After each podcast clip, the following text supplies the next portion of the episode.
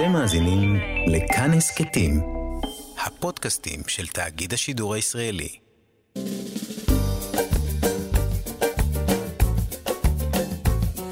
שישים החדש, עם איציק יושע. לחיות בגיל השלישי.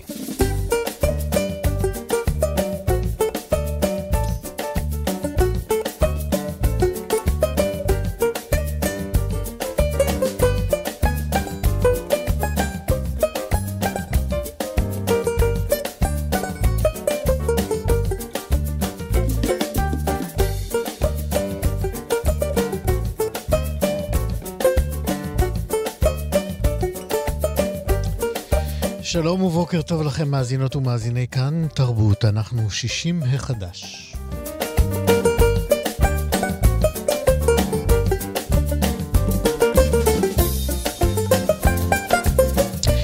עוד מעט אה, נדבר כאן על אה, סגולות הקנאביס לבני הגיל השלישי, כפי שהן עולות מתוצאות מחקר חדש. נדבר גם על סרט ראשון של יוצרת שיצאה לגמלאות והחליטה לקדם את הדו-קיום בשכונת מגוריה.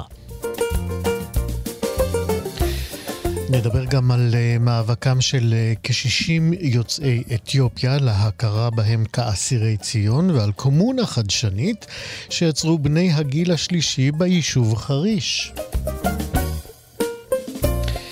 וכמובן uh, נשמע מוסיקה ישראלית ותיקה מראשית הפופ הישראלי ככל שיהיה לנו זמן. בצוות הבוקר ענת שרון בלייס, עריכת משנה, עיר וקסלר בהפקה, דורון דרור, דרור רוטשטיין, הוא טכנאי השידור, אני איציק יושע איתכם עד 12.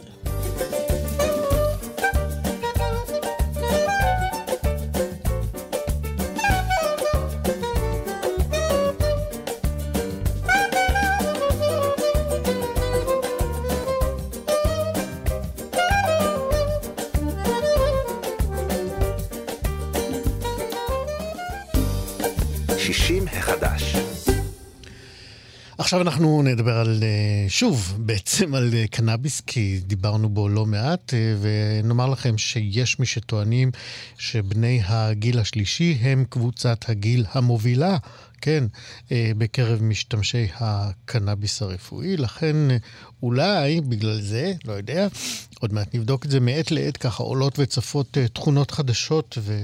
אה, אפילו מעוררות אה, עניין והתפעלות אה, מהצמח החדש הזה על כל צורות ההגשה השונות שלו. הפעם אנחנו נתעכב על מחקר שנערך זה לא כבר, וממנו ממנו עולה ממצא די מעניין. אמ, הוא בא להשוות בין השפעת הקנאביס על צעירים וזקנים. על צעירים אה, ידוע, אה, יש לו השפעות שליליות אה, כמו פגיעה בזיכרון, אבל אצל בני הגיל השלישי מתברר ההשפעה היא דווקא הפוכה. לא פחות.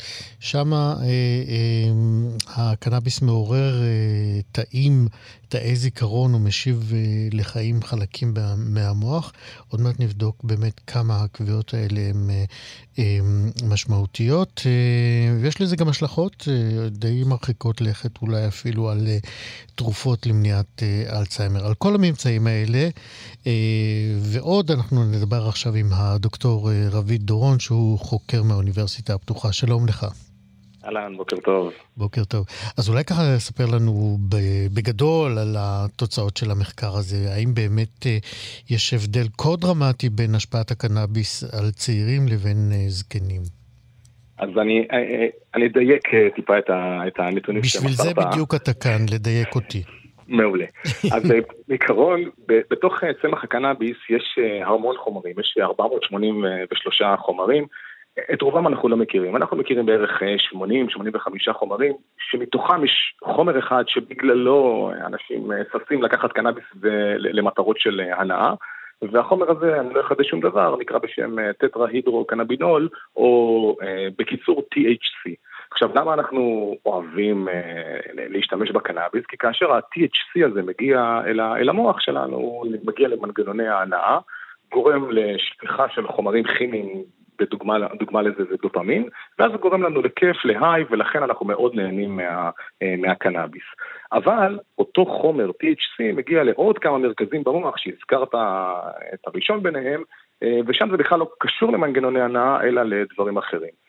אחד המרכזים המוחיים שאליהם ה-THC מגיע זה אזור שני, במוח שנקרא בשם היפוקמפוס. הוא אחראי על הזיכרון שלנו, על יכולת השליפה, הכנסת מידע, הוצאת מידע מהזיכרון.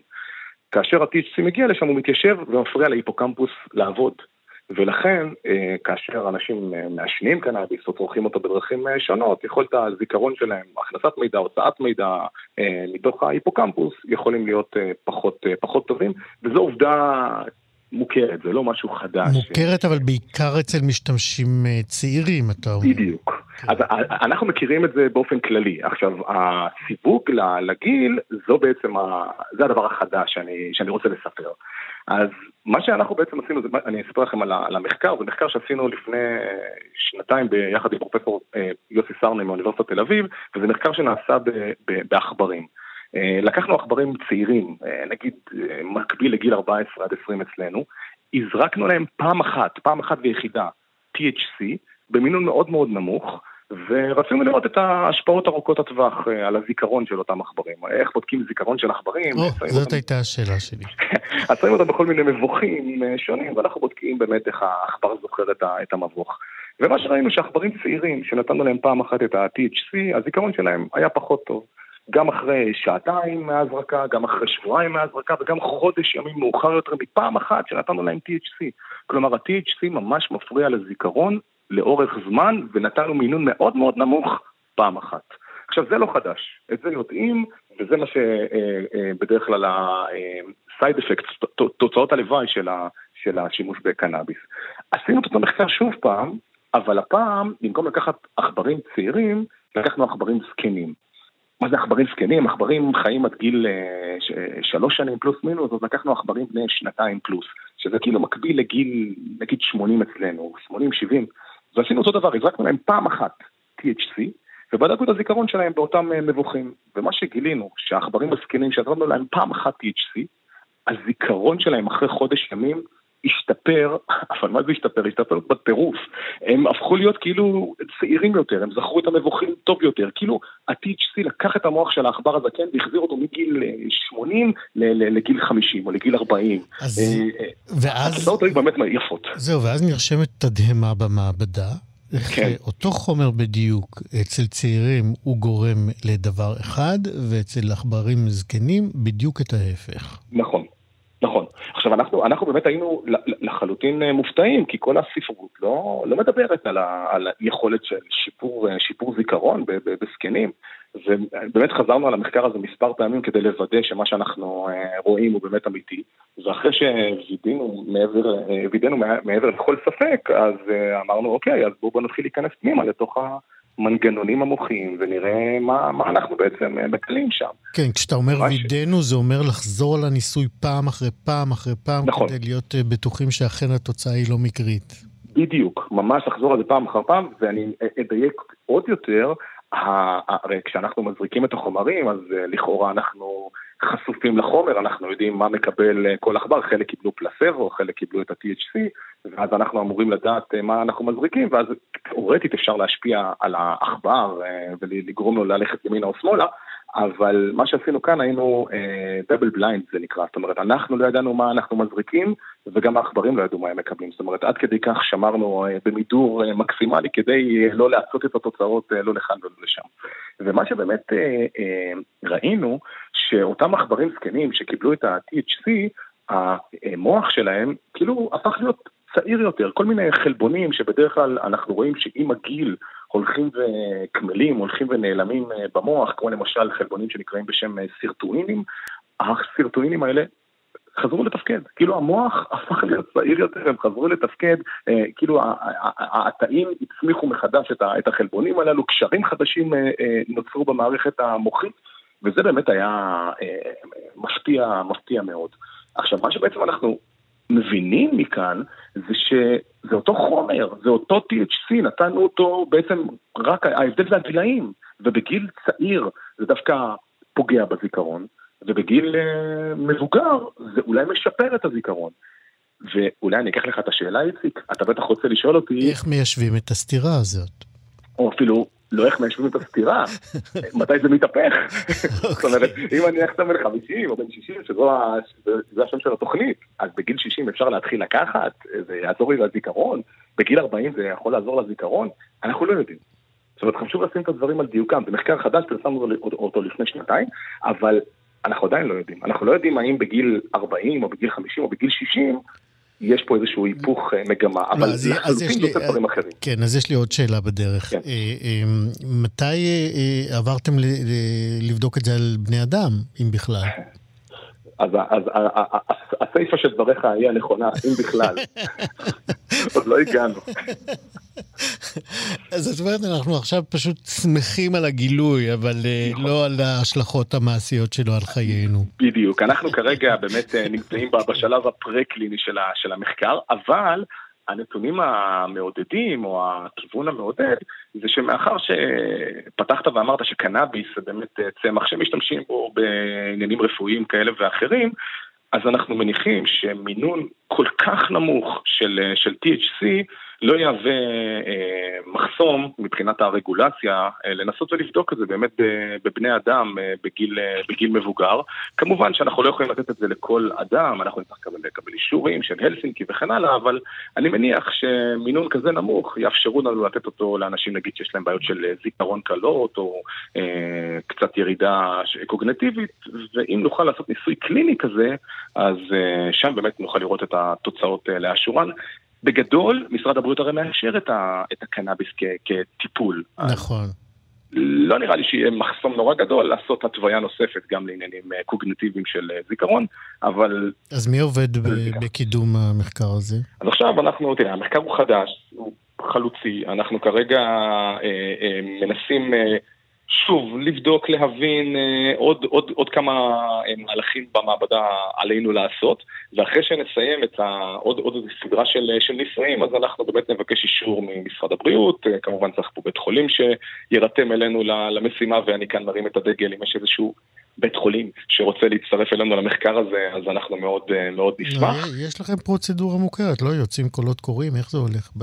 אז אה, בדרך כלל קולות קוראים זה בעיקר לגיוס, אה, לגיוס כספים, אבל כאן אנחנו צריכים ממש שיתוף פעולה של אחד מבתי החולים, שירצה באמת לרוץ איתנו כאוניברסיטה, ואם נוכל לעשות את זה ביחד, אז יש לנו פה באמת... אז בואו בוא נקווה ששומעים, ומכאן תצא הבשורה.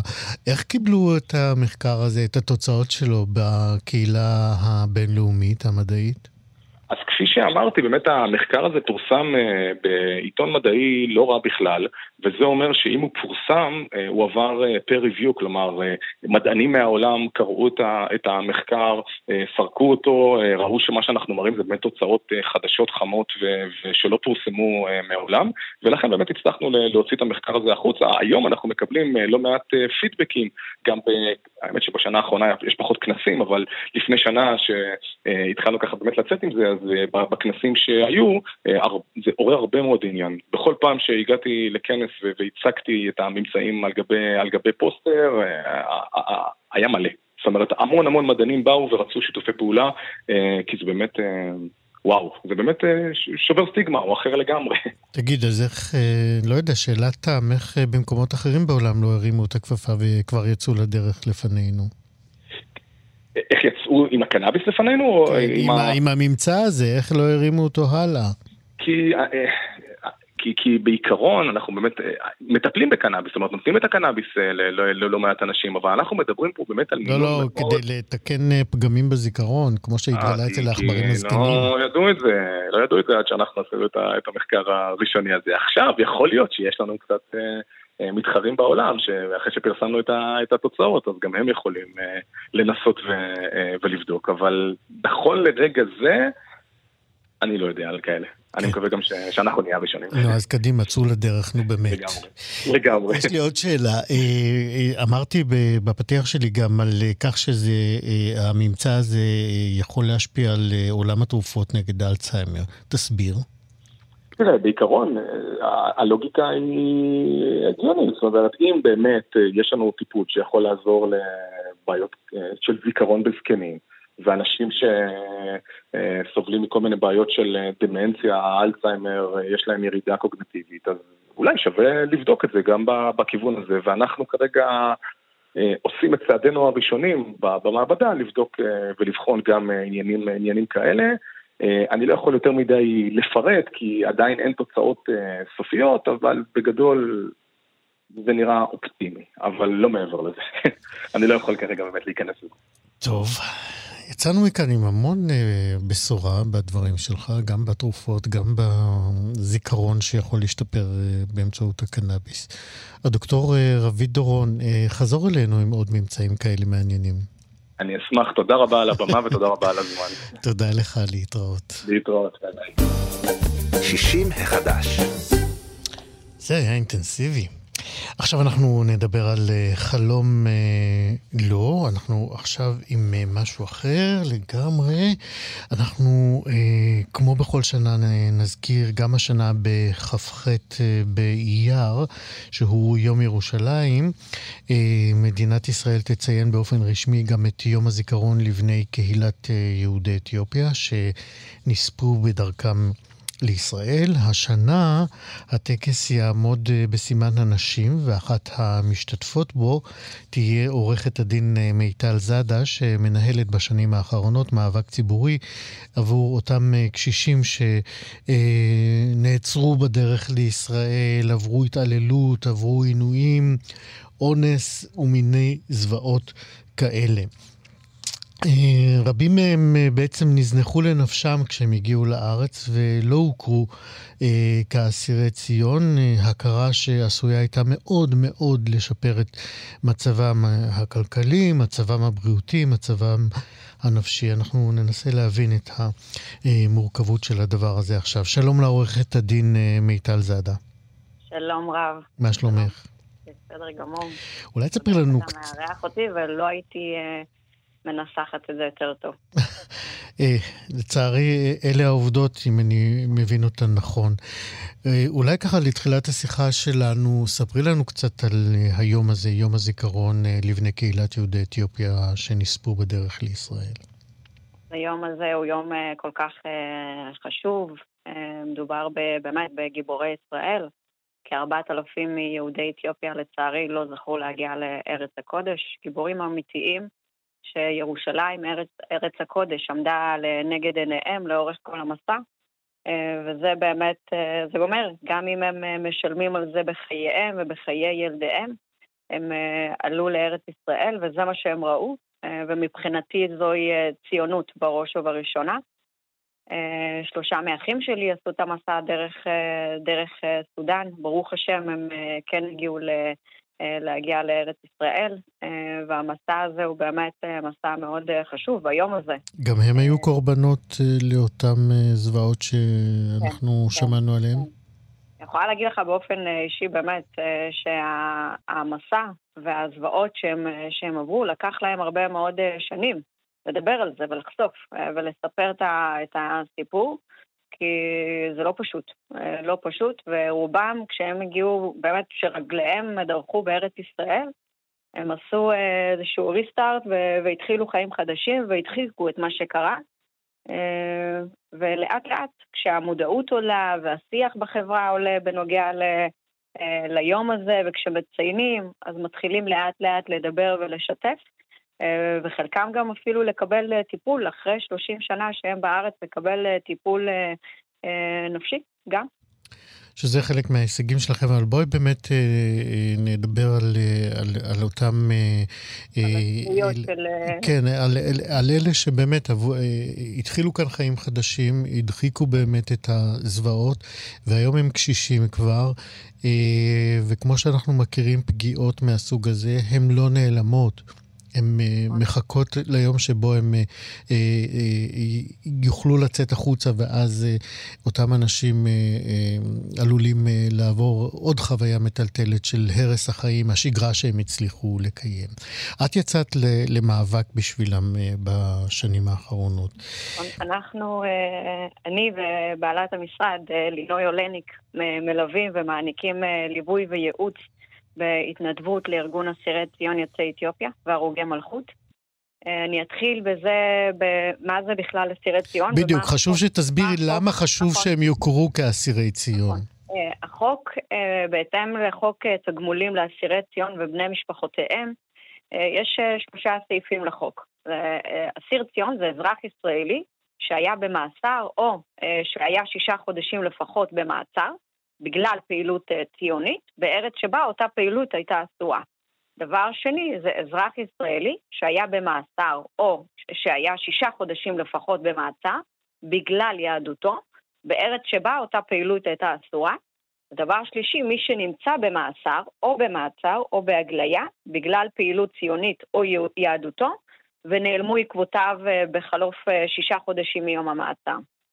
כמו שאתה מבין שמי ש... כל מי שעלה דרך סודאן, כל מי שעבר את התלאות, כל מי שנגרם לו נזק גופני או נפשי בדרך מסודאן, או כל אלו שנספו דרך סודאן, לא עונים על ההגדרה של אסיר ציון. למה? אבל אז סודאן נחשבה עדיין למדינת אויב. נכון, אבל הם לא היו במאסר שישה חודשים. החוק אומר רק מי שהיה במאסר... מאסר חוקי. נכון, מעל שישה חודשים בארץ אה, שבה הפעילות הייתה אה, אסורה. זה יכול להיות בקניה, ג'יבוטי, זה יכול להיות בסודאן. זאת אומרת, אני, אותם... אני שואל, אם יש הוכחות ועדויות, למשל, שהם אה, אה, היו עצורים ו, והפכו ל, לשפחות מין ולעבדים לכנופיות אה, אה, סודניות, אם יש הוכחות לזה, זה עדיין לא מזכה אותם בהכרה? כל מי ש... בעיקר, היום הזה, ביום אה, חמישי, הוא יום בסימן, כמו שאמרת, גבורה נשית. אה, נכון שהסכנה גם לגברים וגם אה, ריחפה מעל ראשם של גם גברים וגם נשים, אבל לנשים באמת היה יותר סכנה עניין האונס וההטרדות ומקרים באמת באמת קשים, סיפורים קשים, ומי שעבר את זה והצליח להגיע לישראל, מבחינת זכויות של אסירי ציון הם לא זכאים. לצערי, כן. אה, ומי שכן אה, זכאי לאסיר ציון, אה, הוא צריך לעבור, יש מספר שלבים. השלב הראשון זה שלב ההכרה ברשות המאשרת, במשרד הקליטה. עוברים, צריך להביא תצהירים, עדויות, כמו שאמרת, אנשים שמגיעים ומעידים שהם היו איתם במהלך השהות, שהם היו במאסר, שהם היו פעילים. והעניין של מי שעשה את ה... מי שהגיע ועבר את המסע, רובם אה, היו בעשור השלישי או הרביעי לחייהם. ככה שהיום, מי ש... אה, כמו שאמרתי, לוקח זמן עד שהם חושפים ורוצים לצאת לתוך התהליך הזה של ההכרה. וכשהם מגיעים לת... ל... ל... לשלב הזה שהם כן רוצים אה, לעבור תהליך של ההכרה, הם בגילאי כבר אחרי גיל פרישה. אה, גיל פרישה לפי ביטוח לאומי זה אה, גברים מעל גיל 67 ונשים מעל 62. אז רובם, רוב, רוב הפונים אליי מעל אה, בערך 70-80. וכשאתה מגיע לגיל כזה, להביא עדויות ולהביא הוכחות זה יותר קשה, זה יותר מקשה עליך. ולצערי זה דור הולך ונעלם, ויש אנשים שמגיעים לשלב שהם רוצים להביא את העדים, אבל העדים שלהם הלכו לעולמם. אז השלב הזה של ההכרה יש פה אה, קשיים, וזה, והעניין של הגיל השלישי זה... אה, אה, יש פה קושי, כי באמת השלב הזה שהם מגיעים אליי, לייעוץ, רובם נמצאים בגילאי 70-80, אה, והשלב הנוסף של ההכרה של אסירי ציון, זה מי שעבר את השלב הראשוני וכן הכירו בו כאסיר אה, ציון, מגיע השלב של אה, אם נגרמה, אם נגרם נזק גופני או נפשי, השלב הבא, לקבל אה, אחוזי נכות, הכרה בביטוח לאומי, לעבור ועדות רפואיות. עורכת הדין, הזה, כן.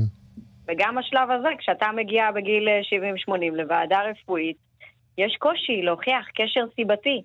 שהנזק האורתופדי, תליאה שנגרמה לאדם כתוצאה מקשירות שקשרו אותם מהרגליים, אה, כשה, כשהראש פונה למטה וידיים, קשרו את הרגליים והידיים ביחד, זאת אומרת עברו שם כן. אה, באמת אה, תלאות וייסורים. כשאתה מגיע לוועדה רפואית בגיל 70-80 לאורתופד, זה אומר זה כתוצאה מתוחלת החיים.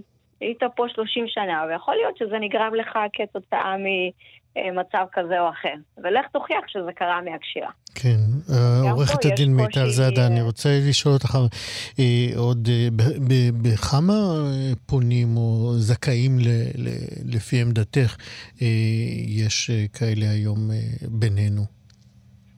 היום אה, מבחינת ארגון אה, אסירי ציון אין לנו את המספר המדויק, אבל זה יכול אה, להגיע ל-400 בערך מוכרים, בין 300 ל-400 מוכרים, לא לתפוס אותי במספרים, אבל כמוכרים כאסירי ציון. אני חושבת שיש הרבה יותר אסירי ציון, ולצערי שהם לא, לא מוכרים. כן, לסיום השיחה שלנו החשובה הזאת, אה, אמרת שהשנה יום הזיכרון הוא בסימן הגבורה הנשית. איך אה, תציינו את זה? אנחנו, קודם כל, אנחנו, אה, אפשר, אני מזמינה באמת את כל המאזינים לטקס שייערך ביום חמישי, זה יהיה באופן מקוון, מהשעה חמש, אפשר להיכנס דרך הפייסבוק של התאגיד הממלכתי, מרכז המורשת יהדות אתיופיה. אפשר להיכנס אה, ולצפות. אה, כמובן, זה, ביום הזה זה מי ש... גם האחיות שלי שעברו, ואחי שעברו את כל ה, את המסע הזה, זה יום באמת גם אה, יום זיכרון ו, ולספר, וזה יום שבו משתפים גם את הילדים. הילדים שואלים שאלות, משתפים אותם, ומי שכן צלח זה הודיה, להודות להשם שהגענו וזכינו להגיע לארץ הקודש. עורכת הדין אה, מיטל זאדה על אה, יום הזיכרון לבני קהילת יהודי אתיופיה שנספו בדרכם לישראל, יום חמישי הקרוב. תודה רבה שדיברת איתנו ותודה על הפעילות הקדושה שלך. תודה רבה. להתראות. 60 החדש. עכשיו אנחנו נדבר על חלום שאני חייב לומר, הוא חלום של לא מעט קבוצות אה, זקנים, אה, אבל הפעם אנחנו נתעכב על קבוצה שגם הגשימה את החלום הזה, וזה קרה ביישוב חריש על יד אה, ואדי ערה. אה, מה שקרה הוא ש-13 גמלאים התארגנו ושכרו בניין שלם ביישוב, בחריש, והמטרה המוצהרת היא הרצון לקיים חיי שיתוף קהילתי, אבל כל אחד ממשיך לגור בדירתו הפרטית שבבניין. אמ, הילו גלאזר הוא כתב המוסף של עיתון הארץ, הוא יצא לבקר אותם בשבוע שעבר, ואת הרשמים שלו הוא הביא בכתבה שהוא פרסם במוסף סוף השבוע. אה, גלאזר התרשם שמבחינתם של כל הדיירים קרה להם בעצם נס. אז uh, כדי לדעת על הנס הזה ועל, ה, אפשר לומר, סטארט-אפ הנהדר הזה, ביקשנו לדבר עם אחת הזמ... היזמיות והרוח החיה בתוך ההתארגנות הזאת, ואני שמח לומר בוקר טוב לתמר נרקיס גל. בוקר טוב. מה שלומך, תמר? קצת מתרגשת, אבל אה, שמחה מאוד על ההזדמנות. אנחנו מתרגשים גם בשבילך. כן. אבל אנחנו רוצים כן. באמת אה, לשמוע. אז הכל בעצם, אה, אם אני מבין נכון, הכל התחיל באיזשהו פוסט של דיירת אחרת, של חיות הגרוס, ממש בשיא ימי הקורונה. היא כתבה פוסט בפייסבוק. מה היא כתבה שם? אה, הכל, בוא נגיד, הכתבה שלי לא התחילה עם זה. אבל חיות המקסימה, היא התחברה בסוף, בסוף התהליך.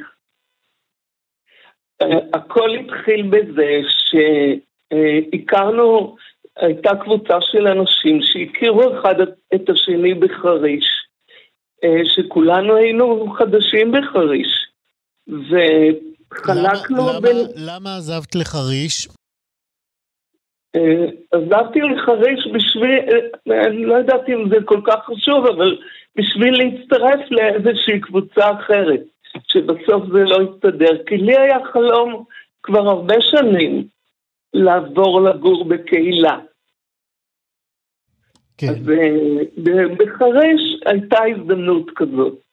ועברתי לחריש, ופגשתי אנשים אה, פחות או יותר בגילי, והסתבר לכמה אנשים בינינו שיש לנו חלום משותף, ואז אמרנו, קדימה, למה לא נבצע? עכשיו, כולנו היינו אנשים חדשים, שמה זה אומר? שעברנו חצי שנה, שנה קודם לחריש. ויש איזה דימוי על מבוגרים, כאילו מבוגרים, קשה להם לזוז, קשה להם לשנות, והנה, אה, נפגשנו חבורה כזאת שזה עתה עברה, ואנשים שהתמקמו, והיה להם טוב ונוח והכול, ואמרנו, יאללה, בואו נעבור לגור ביחד. וכולנו עברנו פעם שנייה. איך מצאתם uh, בניין שהוא uh, ריק ופנוי בשביל כל, כל אחד. מכם?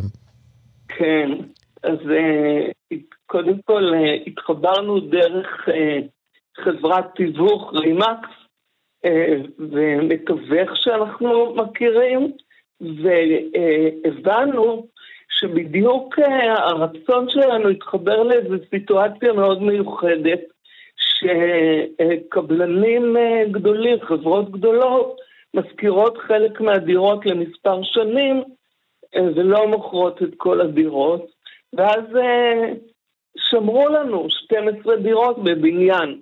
זה לא כל הבניין שלנו, וזה יתרון, כי אנחנו, יש לנו שכנים עם ילדים קטנים, ילדים גדולים, ואנחנו לא בית זקנים, ממש לא. והרחוב שלנו מלא צעירים וילדים. שזה נפלא בפני עצמו, אבל בואי באמת ננסה להבין את ההתארגנות שלכם, של אותה קבוצה כן. של 12, אה, שנהיו 13, יש שם גם כן. זוג, אני מבין. כן, כן. יש לנו שני זוגות. שני זוג זוגות. אחד שגרים כל אחד בדירה משלו, וזוג שחולק. אז, הבנ... כן, אז, אז החלטתם שאתם עוברים לגור ביחד כדי באמת לייצר איזשהו אה, אה, מצב שבו אתם אה, חיים ב, בקהילה, אבל שומרים על הפרטיות שלכם. במה בכל זאת מתבטאת הפעילות הקהילתית? זאת אומרת, איך, איך אה, נראה יום כזה בחיי ה... קראתי לזה קומונה, אבל אה, איך נראה יום לא כזה בחיי ה... זה לא, אבל אה, זה, זה הדבר, האסוציאציה הכי מרכזית שעלתה לי כששמעתי על זה. כן. אז איך איך באמת נראה כן. יום כזה? אתם מעט... לא קורונה, כי אנחנו... כמובן, כמובן. אנחנו לא אה, שותפים כלכלי. אין שיתוף כלכלי. אין כן. בינינו שיתוף כלכלי. אוקיי, אבל יש בינינו אה, שיתוף אה, של לב, שהוא יותר חשוב משיתוף כלכלי. נכון. פשוט אנחנו אה, הולכים ונהיים מיום ליום חברים יותר טובים אחד של השני. אה, איך זה בא לביטוי ב, ביומיום? כן. אה, האמת שיכול להיות, יכולים לעבור כמה ימים שיש אנשים שאני לא רואה אותם, כי חלק גדול מאיתנו אנשים שעדיין עובדים, אבל זה בא לביטוי בלשתות קפה בבוקר עם אחד, שניים או שלושה, זה בא לביטוי, אם יש משהו מעניין, מיד משתפים אחד את השני והולכים ביחד. יש לכם מן הסתם קבוצת אה, וואטסאפ, נכון? מה? יש לכם מן הסתם קבוצת וואטסאפ של השכונה, של הבניין. כן, יש לנו קבוצת וואטסאפ ויש לנו גם קבוצת בוקר טוב כזאת, כל בוקר כל אחד שם שם איזה פרח או בוקר טוב וברכה או משהו כזה. שזה... ורמי מהקבוצה הוא אחראי לוודא שכולם אמרו בוקר טוב ושמענו מהם. זהו, רציתי לשאול אותך, האם באמת יש uh, uh, כללים או חוקים שאתם, uh, חברי ההתארגנות הזאת, uh, מחויבים להם? זאת אומרת, יש לכם התכנסויות קבועות, uh, אספות? לענות על השאלה הזאת, אז תסיים את השאלה הקודמת. מה שאת רוצה. בסדר, אז גם אה, להגיד שכל אחד מאיתנו, המפתחות של הבית שלו נמצאים גם אצל אחד או שניים אחרים, אז אנחנו, הדירות נגישות לנו, וגם שאת כל הפעילות וכל מה שאנחנו עושים יחד, אנחנו עושים כל פעם בדירה של מישהו אחר, כולל ארוחות ערב בימי שישי שאנחנו תמיד אוכלים יחד, וכל פעם מישהו אחר מארח.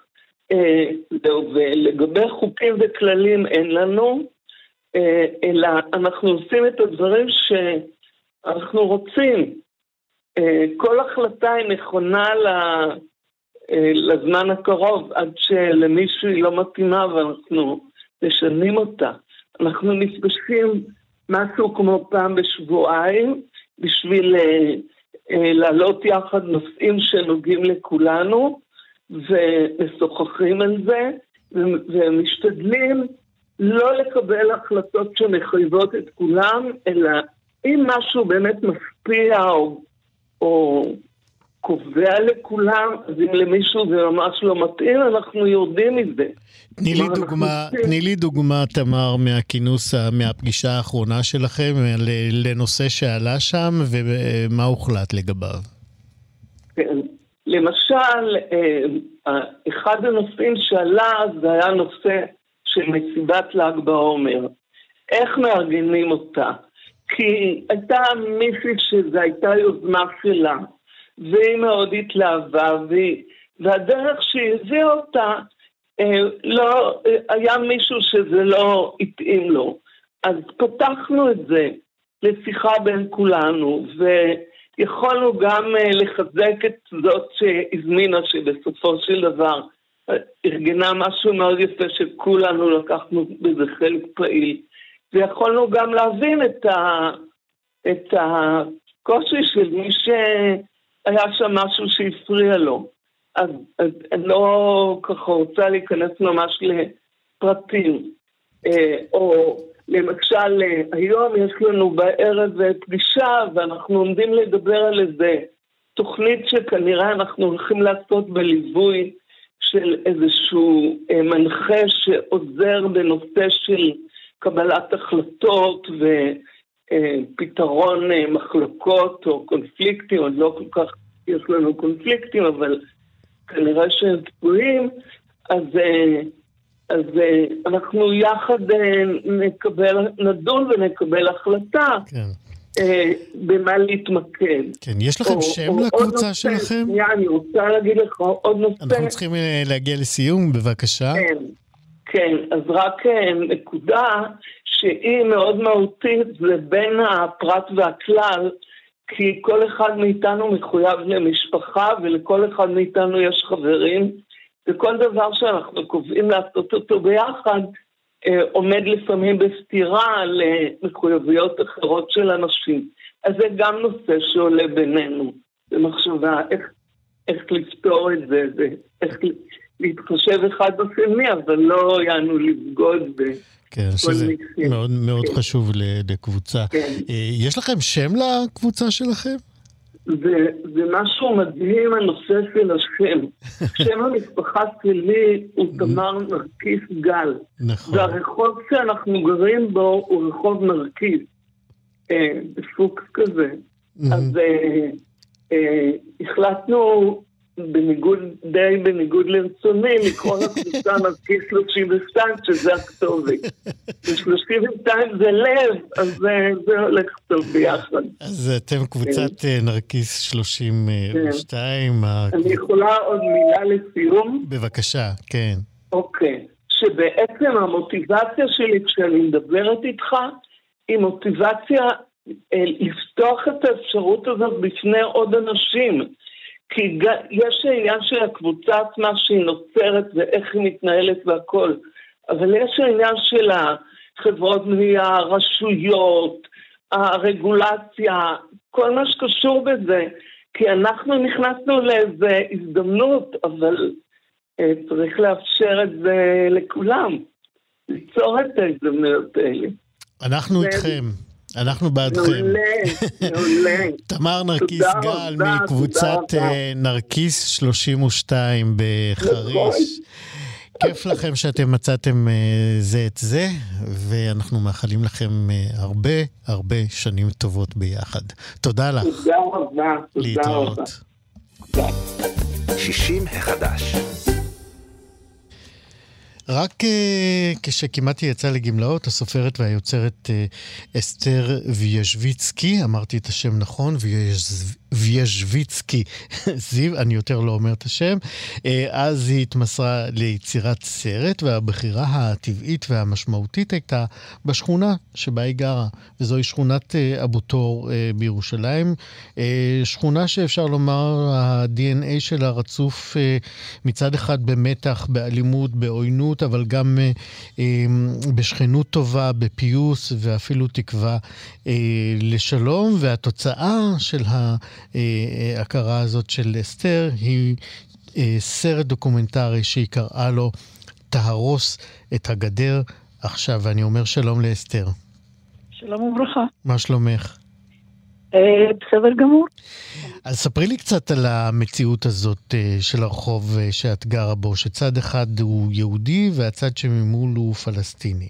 האמת היא שאני גרה ברחוב אחר, אה, אני גרה ברחוב גיחון, אבל אה, אבו תור בסך הכל זו שכונה קטנה מאוד בירושלים. כמה רחוב, שנים את גרה שם? מ-85, מאז בואי לירושלים. כן, ועד לפני אה, זמן כלשהו, מעולם לא דיברת עם השכנים הפלסטינים שלך, לא. נכון? פשוטו כמשמעו, לא. לא, איך זה- ממש לא. איך זה קרה? אה, איך קרה אחרת, זאת אומרת, איך קרה הנס שכן דיברתי. זאת אומרת, אנחנו מבודד... אנחנו מחולקים, אין מה לעשות, ירושלים מחולקת. אה, בצד אחד לא יודעים מה שנעשה בצד האחר. היהודים אינם יודעים מה שנעשה בשכונות הערביות, ולהפך. ממש, ממש כך. אה, כך שהנס הוא שכן דיברתי בסופו של דבר, ואני שמחה על כך. ולא רק שדיברתי, אלא אבו סורי הפלסטיני. מתי בעצם אה, התעוררת אה, ואמרת, זה לא יכול להיות שאני גרה כאן ואני לא מדברת עם השכנים שלי, לא מכירה את השפה שלהם, לא מתערבבת בפולקלור שלהם, וגם הם לא בשלך. כן, בליבי ובמוחי זה כבר אה, שנים, אבל אף פעם לא היה זמן, זה הריצות, פרנסה, פה, שם, לא יכולתי להתפנות ללימוד ערבית. שכל הזמן היה לי ברקע, איך זה שאני לא מדברת ערבית, איך זה שלא למדתי עד כה. וזו באמת אחת הבעיות. אה, אין שפה משותפת, כן. אין שפה, שפה מעשית. ואז וזה החלטת. לעשות, אז החלטת לעשות סרט על, ה, על השכונה שלך? לא, אז החלטתי ללמוד ערבית. וניגשתי למתנ"ס שליד הבית, ממש שני צעדים ממני, ושם שמעתי שיש קורס. התברר לי שזה קורס שמי שמנהל אותו זה מתנדבים משני הצדדים, מאבו תור ומאבו תורי ה- הפלסטינית. מתנדבת, רות זלמן, שהיא עורכת דין אה, אה, באסורי, ויש שם קבוצה קטנה של אה, סטודנטים ערבים, והכל נעשה בהתנדבות. ואז התבדיתי לפרויקט בעצם. מהמם. זה כבר אה, ממש מתחת לעתיד, מתרחש שיח וניסיון לשיח בין היהודים לערבים סוף סוף. לפני שנות האינתיפאדות אה, זה היה קצת אחרת. מי למשל אה, שיחק במגרש הכדורגל עם הערבים, וזה היה דבר טבעי. לא, לא היה צריך לדבר על זה, זה ככה היה.